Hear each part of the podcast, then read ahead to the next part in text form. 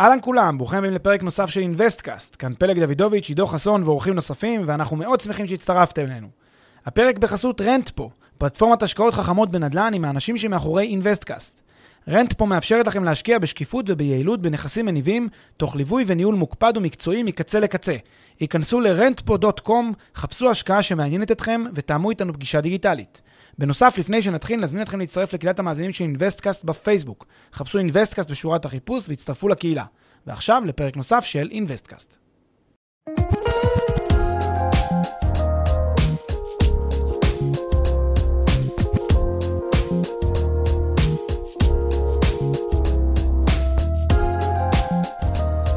אהלן פלג, בוקר טוב. אה, עידו, מה העניינים? סבבה, מה העניינים? בסדר גמור.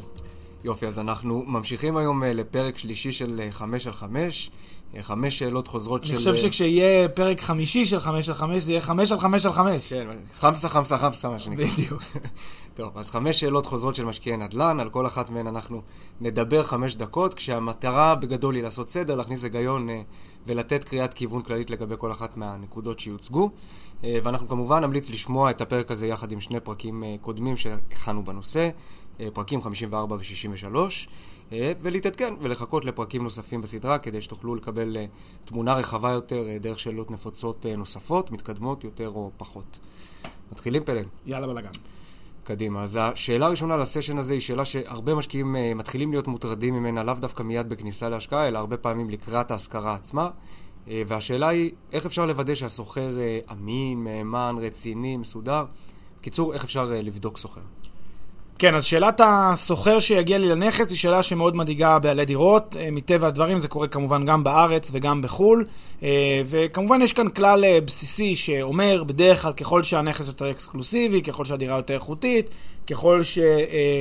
אתם יודעים, זה יותר מרכז העיר ולא שוליים, וזה עיר גדולה, ככה הבעיות יותר קטנות. אה, that being said, זה לא אומר שאין בעיות, ולפעמים יש סוחרים שהם אפילו עשירים והם מתנהגים בזלזול מוחלט לרכוש שלי ולציוד שלי ולא משלמים, אז אין בהכרח קשר ישיר, אבל מה שנקרא זה בדרך כלל הולך אה, אה, יותר ברמה ממוצעת, אנחנו רואים יותר בעיות כשמתרחקים מהערים המרכזיות ופחות בעיות כשאנחנו בתוך הערים המרכזיות, ועדיין בהכרח חייבים לעשות איזושהי בדיקה לכל סוחר שנכנס, בסוף זה רכוש שלי, נכס שקניתי, אני רוצה שההשקעה תצליח, ואני לא רוצה להתעסק ושיהיה לי בעיות. אז אני רוצה מראש אה, לתחום את הבעיות שלי.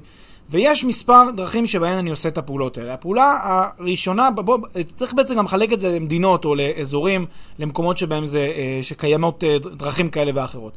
בחלק מהמדינות, למשל ארה"ב היא דוגמה מאוד מאוד טובה, המערכת מפותחת אה, מהבחינה הזאת של אה, מידע שאפשר להשיג על שוכרים. יש בדרך כלל דירוגים לשוכרים, דירוגי אשראי, קרדיט סקור כזה לבן אדם, אה, שרץ אחריו, אחרי כל העסקאות שהוא מבצע, אחרי כרטיס האשראי שלו, עיקולים בבנקים, דברים מהסוג הזה, ובעצם ה credit score הזה הוא משהו מסודר, רשמי, שלא לומר ממשלתי, שעוקב אחרי הבן אדם, ואפשר בעצם לפנות ולבקש את אותו דירוג של אותו, של אותו סוחר שנכנס לנכס, ולהבין בדיוק אם לפניי סוחר מ type A, type B, וה class של שלו, רמת הסוחר בעצם, על בסיס ה credit score שלו. שוב, זה לא קורה בכל מדינה, זה קורה במדינות מפותחות מאוד, שיש בהן את המערכת הזאת.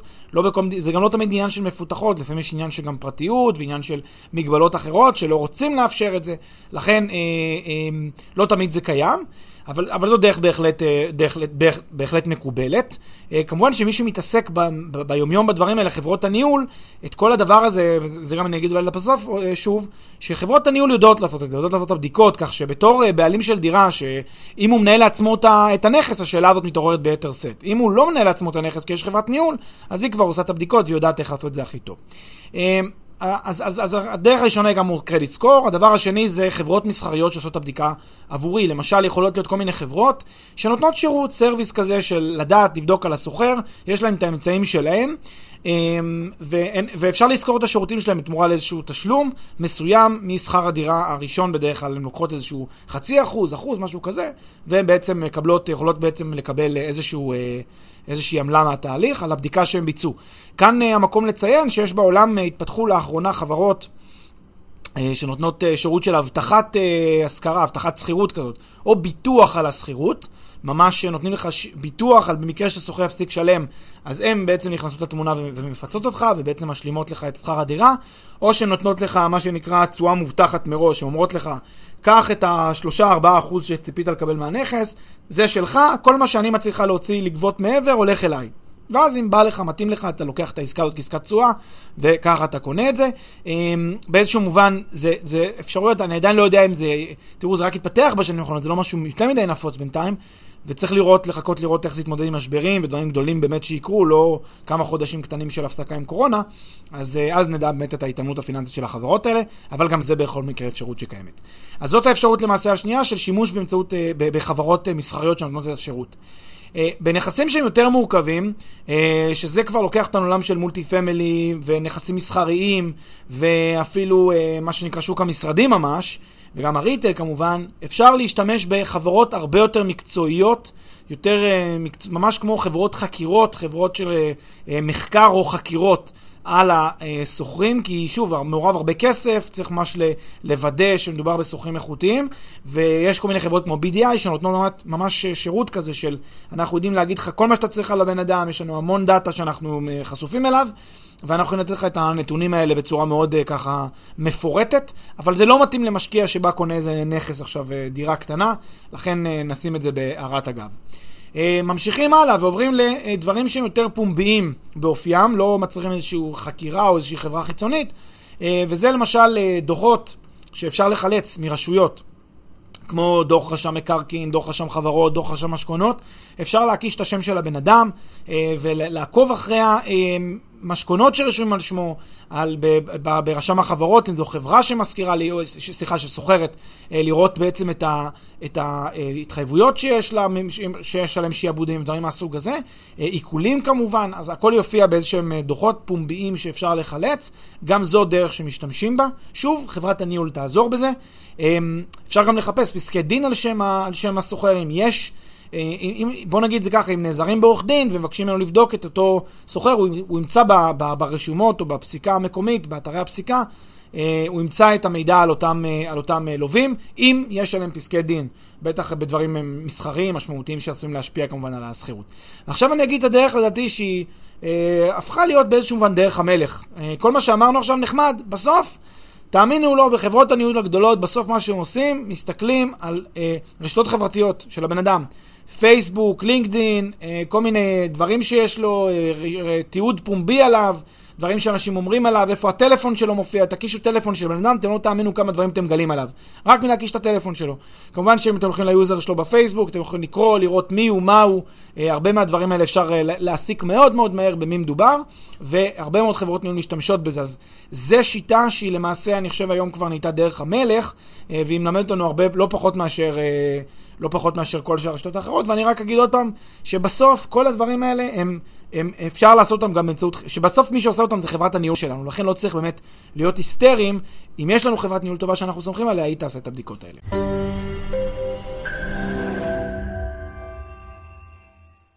לפני שנמשיך, כמה שניות מזמנכם. הפרק בחסות רנטפו, פלטפורמת השקעות חכמות בנדל"ן עם האנשים שמאחורי אינוויסטקאסט. רנטפו מאפשרת לכם להשקיע בשקיפות וביעילות בנכסים מניבים, תוך ליווי וניהול מוקפד ומקצועי מקצה לקצה.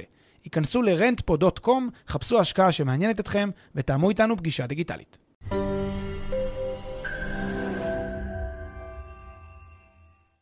אה, קדימה, אז גולשים לשאלה שנייה שמטרידה כל משקיע נדל"ן בלי יוצא מן הכלל, והשאלה הזאת אה, נשענת על ההנחה שלעסקאות נדל"ן יש נטייה להתעכב, אה, לא לסיים בזמן, בין אם אנחנו מדברים על עסקאות יזמיות ובין אם אנחנו מדברים על עסקאות פשוטות יחסית של רכישה מקבלן. יש בעולם הזה נטייה להתעכב, לפחות בחלק מהמקומות בעולם, והשאלה היא, מה הסיכוי שהפרויקט שלי יתעכב? יפה, אז כאן צריך לומר משהו מאוד מאוד חשוב על עולם הנדל"ן, אה, והוא שעסקאות נדל"ן הן עסקאות שמשלבות מעצם טבען אינטגרציה עם ים שחקנים, ים רכיבים, ים רשויות. אה, רק להוציא טופס 4 זה, זה טופס של, זה checklist של 15 רשויות שצריך לפנות אליהן, לקבל את האישור שלהן, לבדוק, לבדוק זה, לבדוק זה, תת קרקע, מעל קרקע, כיבוי, כל הדברים האלה שצריך אה, בעצם לעשות את הבדיקות ומול הרבה מאוד רשויות. אה, ומספיק שגורם אחד בתהליך לא מספיק יעיל, לא מספיק מחויב, או שהתגלתה איזושהי בעיה קטנה שעכשיו מעכבת את כל מי שקבעתי איתו, אז עכשיו אני כבר לא יכול, אני צריך לדחות אותו. לכן הטבע של עסקת נדל"ן בהגדרה שלה היא עסקה שהיא אה, מאוד מאוד מוטה לדחיות ועיכובים. כלומר, יש סיכונים לעיכובים בעסקה. ולכן זה אחד מה, מהדברים שצריך לקחת אותם בחשבון כשנכנסים לעסקת נדל"ן, שדברים לא יכולים, לא בהכרח יקרו במועד שציפינו. אחרי שאמרנו את זה, כאן צריך לחלק מאוד מאוד בצורה אה, אה, חשובה והכרחית לתרבות ולמקום שבו אני פעיל. זה גם תרבות אה, לוקאלית בתוך המדינה, כאילו בין עיר לעיר, וגם תרבות אה, גלובלית, אה, כן, אה, בינלאומית כזאת, בין מדינות שונות. לא דינה של אה, אה, עסקה או פרויקט ברמת גן לעומת תל אביב אפילו, ולא דינה, בוודאי שלא דינה של אה, עסקה בלונדון או פרנקפורט לבין תל אביב. כל אחת מהן יש עולם ומלואו של סיכונים ושל בעיות, ואני יכול לומר שלמשל באירופה, במערב אירופה ואפילו במדינות מסוימות במזרח אירופה, אנחנו מוצאים מהניסיון שלנו יותר מחויבות לזמנים מהצד של יזמים, קבלנים. אני, אני מוציא מכאן רגע את אנגליה, אני שם את זה רגע בצד, אני מדבר ספציפית על מדינות מסוימות במערב אירופה, אה, גרמניה, אוסטריה, אה, צ'כיה, פולין, מדינות מהסוג הזה, שיש באמת אה, טבע של בנייה, של עבודה, של מחויבות לזמנים, להשלים את הפרויקט בזמן. שוב, תמיד יכול להיות עיכוב, אבל הממוצע הוא כנראה יותר, לפחות מהניסיון שלנו, הממוצע הוא כנראה קצת יותר טוב. אה, וזה בגלל אופי, זה ממש עניין תרבותי. אה, כש, כש, כשמנהל פרויקט, יש לו פרויקט, הוא יעמוד בזמנים שלו, כי זה האופי שלו, כי ככה זה, הוא אה, התחנך ולמד. ופה, למשל בישראל, אנחנו רואים ואנחנו יודעים שיש עיכובים, וזה כזה, הכל נורא כזה נדחה ונמרח, ושנתיים הופכים לשנתיים וחצי, שהופכים לשלוש שנים, לכן אנחנו רגילים לזה מכאן, ואפילו, אתה יודע מה, אנשים כבר לא מופתעים היום בישראל, אני חושב. הרבה פעמים מאשימים את הבירוקרטיה, שזה לא לא נכון, אבל ברור שגם העניין התרבותי הוא משחק פה תפקיד, ואי אפשר להתעלם מזה כי בירוקרטיה יש בכל מקום, תאמינו לנו. לחלוטין. אז זה גם הבירוקרטיה, גם רגולציות וכל הדברים האלה, אבל גם כמובן עניינים של הקבלנים, מנהלי ביצוע, מנהלי פרויקט, דברים מהסוג הזה. אז זה לגבי הפער התרבותי. אמ, אבל עדיין צריך להבחין בין שלושה סוגים של עיכובים שיכולים להיות בעסקת נדל"ן, ואני חושב שזה לב העניין. זה בסוף מה שמעניין אותנו כמשקיעים. אני חושב שהעיכוב הראשון הוא מה שאפשר לכנות אותו עיכוב שהוא לא פאול. לא פאול, כלומר, זה היה במסגרת מה שצפוי, מה שהוסכם, מה שכולם הבינו ש- ש- שקורה בעסקה הזאת. אה, שזה, למשל, אומר לי היזם, אומר לי הקבלן, אומר לי, לא יודע מה, אה, קבלן הפליפים, שאני עושה flip, אומר לי, תשמע, זה יכול לקחת בין שלושה חודשים לשישה חודשים. זה אומר שאני בתור, עכשיו, הוא יכול להגיד לי, תשמע, אני צופה שזה ייקח ארבעה חודשים. ואז אני אומר, טוב, אז אני, אני, אני יכול להגיד, קיוויתי לארבעה, בסוף יצא שישה חודשים, חודשיים נשרפו סתם. אני יכול לבוא בטענות, אבל מצד שני, לא היה פה פאול, כי הוא אמר לי בין שלוש לשש. אז מבחינתי, נערכתי לזה, אני מוחזק כמי שנערך לזה, כן, מבחינה רעיונית, וגם הסכמית אגב. יש אגב מקרים נוספים שלא קורה פאול במקרה של איחור, לדוגמה, במדינות שיש בהן חוק מכר, וחוק המכר מאפשר לקבלנים לאחר בשישה חודשים בלי להיות חייבים בפיצויים, אז אתה מודע לזה שמה שנקרא on top of התקופה שהקבלן דיבר איתך עליה, יכולים להתווסף שישה חודשים בלי פיצוי. זה ישראל קלאסי, זאת אומרת בישראל רואים את זה המון אצל הקבלנים. יש לך למשל תקופה של מספר חודשים שבהם מותר לקבלן לאחר, הוא כנראה ימסור לך את זה ביום האחרון שמותר לו, אה, שזה לפי החוזה. זה מה שנקרא לא פאול, מה לעשות? זה, זה ההסכם, זה מה שקיבלת, זה מה שהתחייבו כלפיך, אין לך מה לבוא בטענות. אה, וזה מה שצריך, מה שצריך לקחת בחשבון. אה, כמובן שיש גם קבלנים שמוסרים לפני הזמן ומוסרים בזמן, הכל בסדר. אני רק אומר שמבחינת הפאול לא פאול, אז זה המצב. עכשיו יש מה שנקרא foul. foul זה חרגו לי מהזמנים, כלומר, אה, אמרו עד שישה חודשים עיכוב, או עד, לא יודע מה, ארבעה עד שישה חודשים הפרויקט flip הזה, בסוף זה לקח שמונה חודשים. פה היה פאול משפטי, ובדרך כלל בכל הסכמי הרכישה, הסכמי העסקה, כל הדברים מהסוג הזה, יש מנגנון פיצוי מוסכם, ברור, שאומר מה קורה במקרה של איחור. בדרך כלל מנגנוני הפיצוי האלה הם באים ומפצים את המשקיע על מה? על הפסד שכר דירה, כי זה בסוף הסיבה שהמשקיע בא לשם, אה, או אם זה אפילו בן אדם שגר בנכס, למשל אנחנו קוראים את זה עם פרויקטים של התחדשות עירונית, שעושים, אה, מפנים את, הדיירים המק, המקוריים בנכס לתקופת השיפוץ, אומרים להם תחזרו בתום התמ"א, אז הם חוזרים, אה, אם יש עיכוב, משלמים להם דמי שכירות שהם צריכים עכשיו להוציא על אותם שלושה ארבעה חודשים שיש עיכוב. אז כנ"ל גם למשקיעים שבאים כדי להשקיע, בעצם מפצים אותך על אותם חודשים שבהם לא יכולת להשכיר את הנכס, זה פיצוי מוסכם במסגרת ההסכם, אז זה, זה אומנם אה, פאול מבחינת האיחור בזמנים, אבל שוב, זה עדיין תחום בתוך ההסכם של מה שסיכמו הצדדים. אז זה גם לא פאול. מה באמת מטריד, אני חושב, יותר מכל, זה כבר החריגות האלה שהן גורמות לנזקים לא רק... מה שנקרא נזקים אה, יחסית קלים, אלא נזקים שהם יכולים להיות הרסניים למיזם. אה, וזה רואים בפרויקטים יזמים קשים, זה פרויקטים ממונפים שיש בהם התחייבות לבנק להחזיר בזמן, ושיש, ושזה משק סגור, אין לך מאיפה להביא מקורות, ואי אפשר להכניס הון מבחוץ. זה המקרים שצריך לדאוג מהם, כלומר עיכובים שהם הופכים להיות מ... לזמן ממושך, שיש בעיה, לא הצליחו להשיג אישור, דברים מהסוג הזה. אז זה הפאול הקיצוני, זה המקרה שבו אנשים באמת אה, יכולים, אה, עסקה באמת יכולה ליפול, אה, וזה במובן הזה, ה, ה, אני חושב, הדבר שהכי מפחיד משקיעים, בכל מה שקשור לעיכובים. יפה. נ, נלך לשאלה שלישית, אנחנו נחזור אחורה לסוחרים ונלך קדימה לשאלה השלישית. מה אני עושה עם סוחר למשלם, איך אני מתמודד עם הבעיה הזאת, איזה, אתה יודע, מנגנונים קיימים לפינוי סוחרים. אוקיי, אז נושא של פינוי סוחר אה, הוא אה, מנגנון שנשען גם כאן על עניין תרבותי ועל פער בין שני סוגים של מדינות. אה, יש מדינות אה, שהכלכלה שלהן יותר אה, סוציאליסטית, מדינת רווחה בעיקר, זו מדינה שהיא פרו טננס, כן? היא בעד הסוחרים, אה, ואם תרצו, לא, אני לא חושב שהיא כל כך בעד הסוחרים, כמו שהיא נגד הבעלים באיזשהו מובן. ויש את המדינות הקפיטליסטיות שהן פשוט אה, בעד השוק החופשי, או בעד, בעד הבעלים, אה, בוודאי שהן לא נגד הסוחרים, לפחות, לפחות לעניות דעתי. ומה שבעצם אומר ההבחנה הזאת, זה שמדינות שהן בעד אה, שוק, בעד, בעד בעצם הסוחרים עצמם, כן? אלה מדינות שמה שהן עושות, הן מייצרות שורה של חקיקה שמגנה על הסוחר, כי הן תופסות את הסוחר כצד חלש בעסקה, לכן הן מגנות עליו. מדינות שהן בעד הבעלים, הן מדינות שתופסות את, ה, את, ה, את העסקה הזאת, כי עזוב, לא צריך להתערב, לא צריך, לא צריך לעשות כלום, כלומר לא צריך לחוקק שום דבר, כי אה, אה, החוק, אה, מה שנקרא המציאות הכלכלית תכתיב מה יקרה בין הסוחר למשכיר. אז אם נסתכל שנייה על ישראל כדי, ש, כדי שנשים את ה counter, אז ישראל לדעתי איפשהו באמצע, היא לא בדיוק קפיטליסטית, היא לא בדיוק סוציאליסטית, היא, היא קצת יותר קפיטליסטית מסוציאליסטית, אבל היא יחסית במרכז. באיזה מובן? כאן בישראל לא מאוד קשה לפנות סוחר ש, שלא שילם. זאת אומרת, הדין מאפשר לך לפנות סוחר לא בתהליך מורכב מדי. יש גם אפילו אה, חקיקה פרוצדורלית אה, שבמער, בסדרי דין, כן, שמאפשרות לך בסדר דין מקוצר יחסית. כלומר, בהליך משפטי מקוצר יחסית לפנות את הסוחר. זה תהליך שלוקח מספר חודשים, יכול להגיע אפילו עד, אה, עד אה, אה, חודשיים, 60 יום בערך, מהתהליך שאתה מתחיל. זאת אומרת, זה יחסית קצר ומהר. יכול גם להסתבך כמובן, אבל שימו לב, התהליך הוא תהליך משפטי. כלומר, הולכים לבית המשפט, בית, בית משפט השלום, אה, שם מתנהל התהליך ומגישים תביעה. והאופן שבו מגישים את התביעה יכול להיות בסדר דין מקוצר, תהליך שיותר מהיר. אבל אה, זה עדיין הליך משפטי. מה אין? אין אפשרות לפינוי בכוח. אה, יש ממש סעיף בחוק המקרקעין שמגן על מי שמחזיק בנכס מפני פינוי בכוח, סילוק יד של סוחר מהנכס בסעד עצמי זה נקרא. כלומר, בעלים לא יכול לבוא למשל לחסום את הכניסה. הוא לא יכול לבוא למשל עכשיו לפנות בכוח, אה, להביא בריונים שיוציאו את הסוחר מהדירה. אה, כלומר, הוא יכול, הוא יעשה את זה, אבל אז הוא יחטוף סנקציה. בית המשפט יגיד לו, נו נו נו, אסור לך לעשות את זה, פיצוי לסוחר. אז באיזשהו מובן יש כאן מעין האיזון, אני חושב, בין הכוח של הסוחר לכוח של המשכיר. אגב, אה, זה אה, אה, שתי הערות על הנקודה הזאת. יש הרבה חוזים שבהם הבעלים יכתוב בחוזה, אני, אז אני לא אפנה אותך בכוח, אני לא אביא בריון, אבל אני אנתק לך את הזרם חשמל, אני אנתק לך את המים.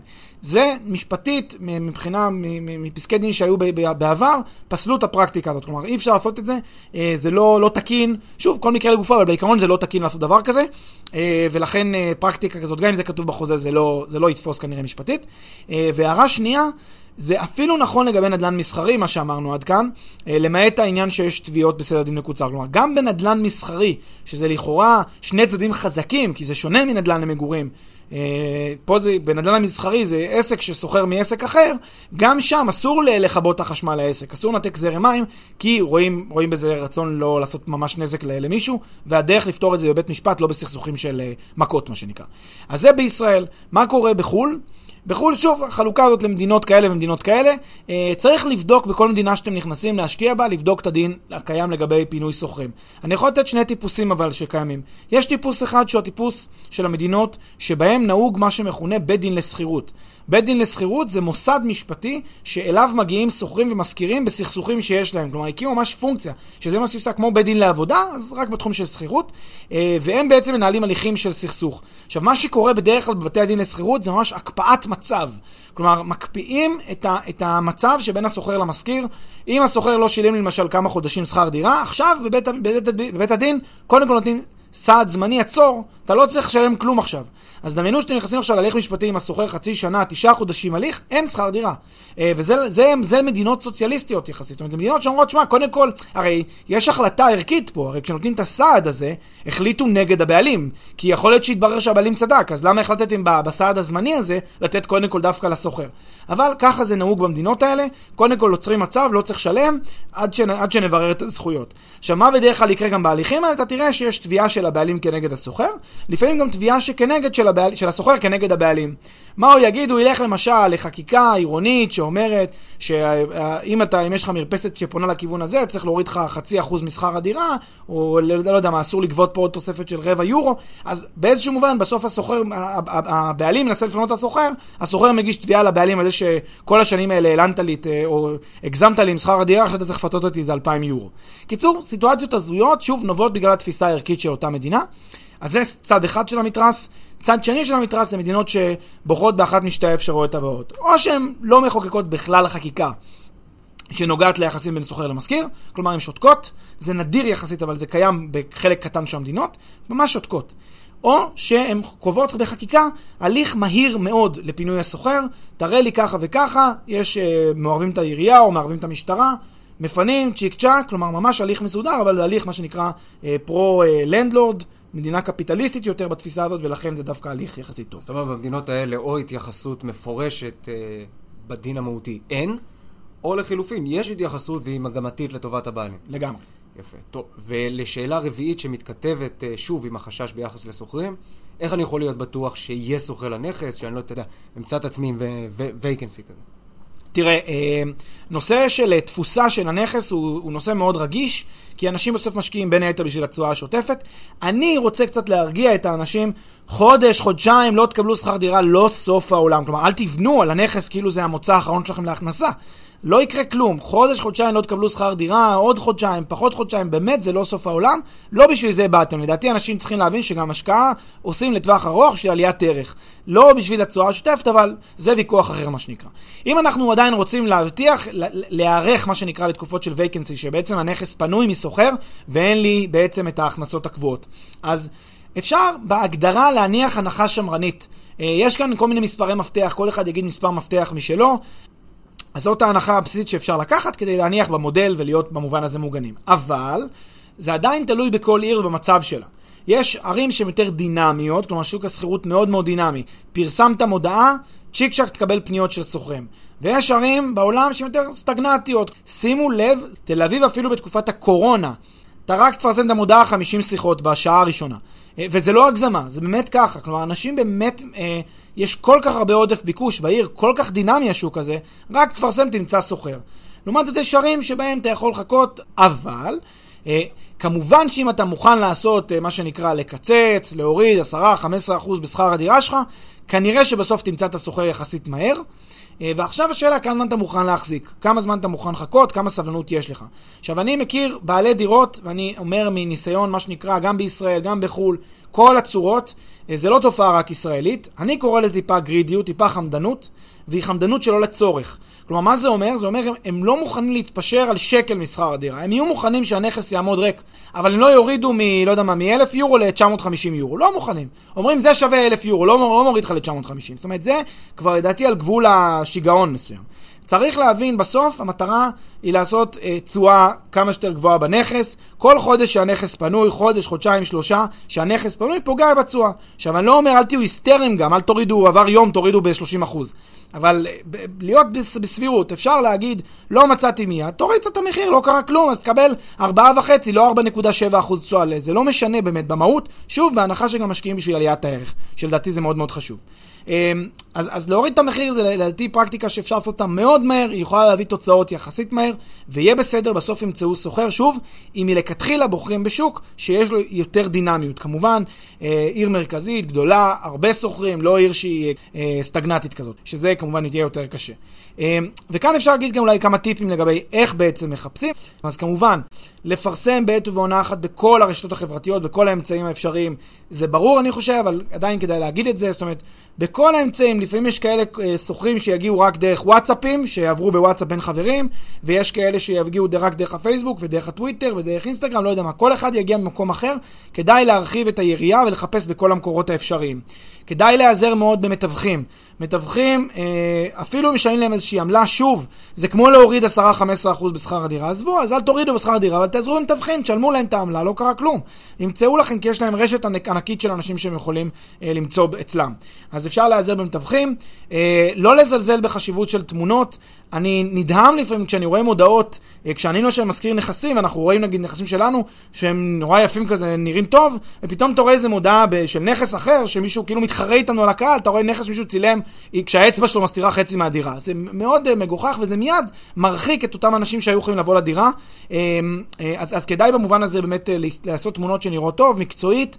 גם אם הדירה, אתם יודעים, גם אם המוצר לא יותר מדי זה, בסוף בן אדם יגיע לדירה, יתרשם מן הפנים אל פנים, זה לא חשוב. אבל בשביל שהוא יבוא מלכתחילה ויעדיף אתכם, כדאי לעשות תמונות, כדאי גם uh, בטקסט שמסבירים להסביר בפירוט מה כוללת הדירה, מה היתרונות שלה, להסביר את זה, כי זה גם מאוד מאוד חשוב, אנשים מתח... מתחשבים בדברים האלה.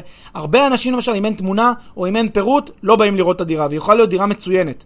כבר קרה לי פעם אפילו כסוחר, קרה לי פעם שהגעתי לראות דירה שאף אחד לא רצה לראות אותה, ואני הופתעתי שהיה לו כל כך מעט פירוט, אבל הבנתי שזה בגלל בעל דירה שלא היה לו כל כך אכפת.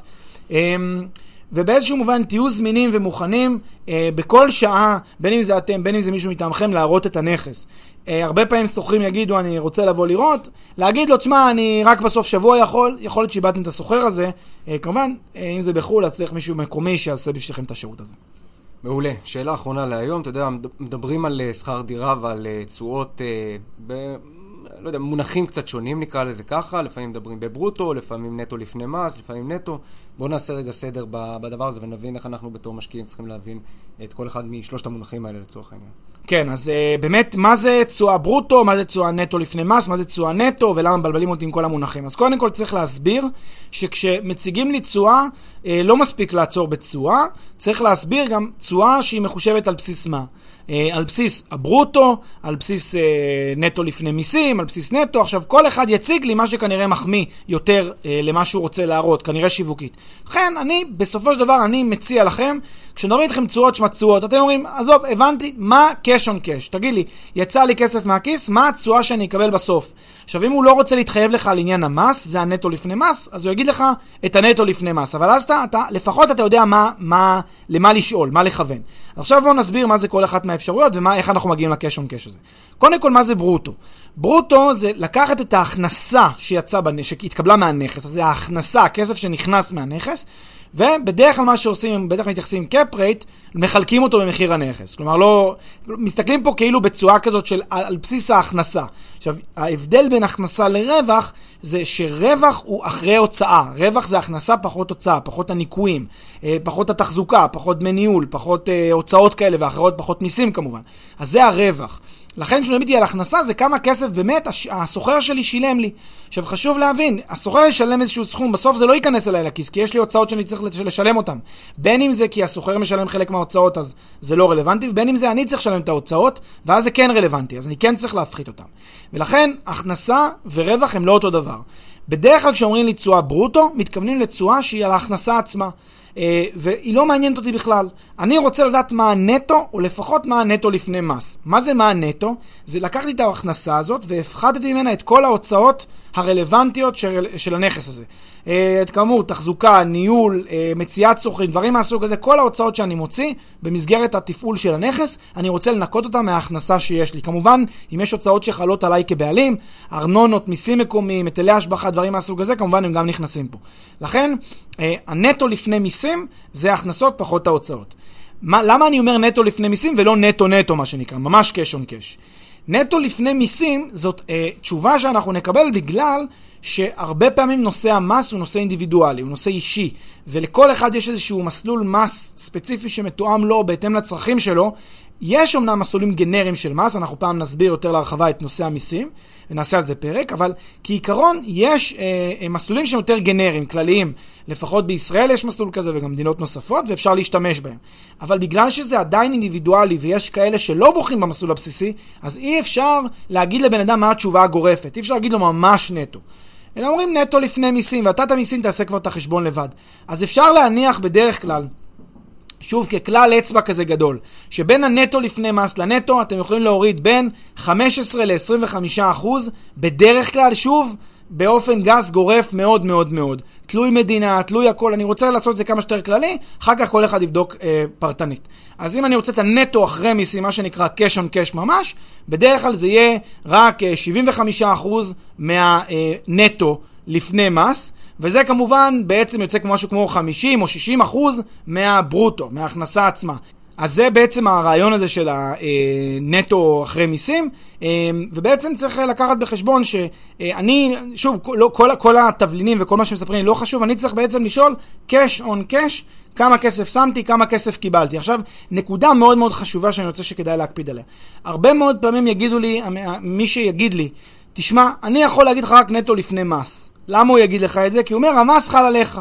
אז תגיד לו, תשמע, בוא, ואתה צריך לבדוק את המס האינדיבידואלי, תגיד, תגיד לו, תשמע, אין בעיה, בוא, בוא נעשה רגע סימולציה, נניח שאני המסלול הפשוט. תגיד לי כמה ה-cash on cash. ואז נשמע את התשובה. עכשיו, חשוב לראות באמת מה יהיה הנטו אחרי מיסים תחת ההנחה של המסלול הפשוט. תחת ההנחה של הסטנדרט, של ה-15% כאן בארץ.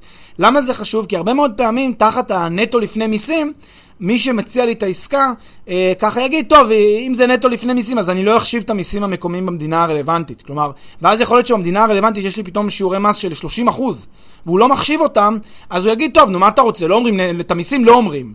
אבל אותי כן מעניין המיסים, אני רוצה לדעת cash on cash, כדי שאני אשווה בין זה לבין עכשיו להשקיע בעיר אחרת או בכלל בשוק ההון.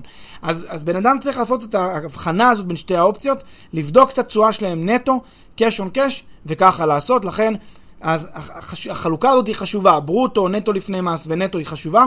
תכלס, מה מעניין אותנו נטו, אם אי אפשר להגיד לנו, המינימום שאפשר להסתפק בו זה נטו לפני מס. יפה, אז חתמנו את החמש שאלות של היום. אה, נמשיך עם פרקים נוספים אה, בדיוק אה, מאותו סוג בעתיד, ואתם מוזמנים כמובן להיכנס לקבוצת פייסבוק של אינוויסטקאסט, לבקש מאיתנו לדבר על שאלות נוספות, נושאים נוספים שאתם חושבים שצריכים להיכנס לתוך הסשנים האלה של חמש על חמש, ואנחנו לגמרי לוקחים בחשבון ממש כל מה שאנחנו מקבלים מהמאזינים שלנו, כי בסוף אנחנו פה כדי לענות על השאלות שלכם. זה תודה רבה פלג, ועד הפעם הבאה.